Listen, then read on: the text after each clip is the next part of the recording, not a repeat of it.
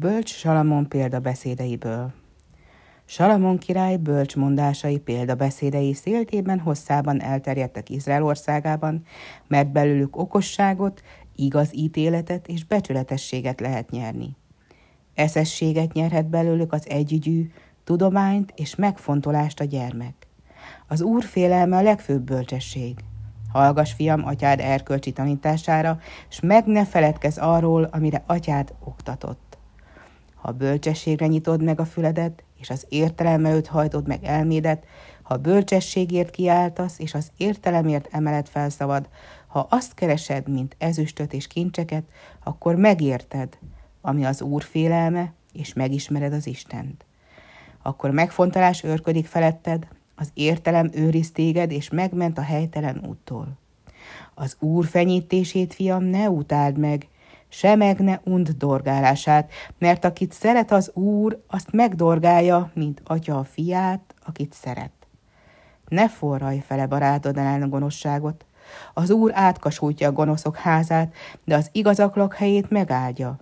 Ha csúfolókat megcsúfolja, a szelédeknek pedig kedvességet ad. Te, aki rest vagy, eredj a hangyához, nézd meg, hogyan munkálkodik, és gondolkozz el felőle, Nincs neki vezére, előjárója, vagy ura, mégis nyáron aratáskor begyűjti eledelét. Meddig fekszel még tétlen terest? Az igazság felmagasztalja a nemzetet, a bűn pedig gyalázatra válik a népnek. Amelyik uralkodó hamis beszédre hallgat, annak minden szolgája alator. Amelyik király hűségesen ítéli meg a szegényeket, annak a széke mindörökké megáll. Aki megcsúfolja a szegényt, a teremtőt gyalázza, megbűnhődik. Ha valaki jóért gonoszszal fizet, nem távozik el a gonosz annak házától.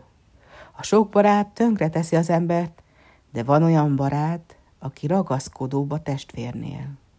Aki elátkozza atyát vagy anyját, annak lámpása a legnagyobb sötétségben kialszik.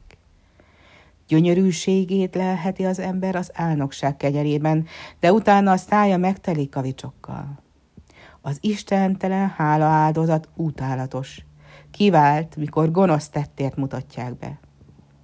Ne irigykedj a gonosztevőkre, s ne kívánj velük lenni. A tudomány és bölcsesség által telnek meg a kamrák kincsekkel és gazdagsággal. Ha gyengén viselted magad a nyomorúság idején, kevés az erőd. Ha éhezik, aki téged gyűlöl, adj neki kenyeret. Ha szomjazik, adj neki vizet. Dicsérjen téged más, de te ne dicsérd magad soha. A barátságos embertől kapott sebek jó szándékból valók, és útálatos a gyűlölők csókja.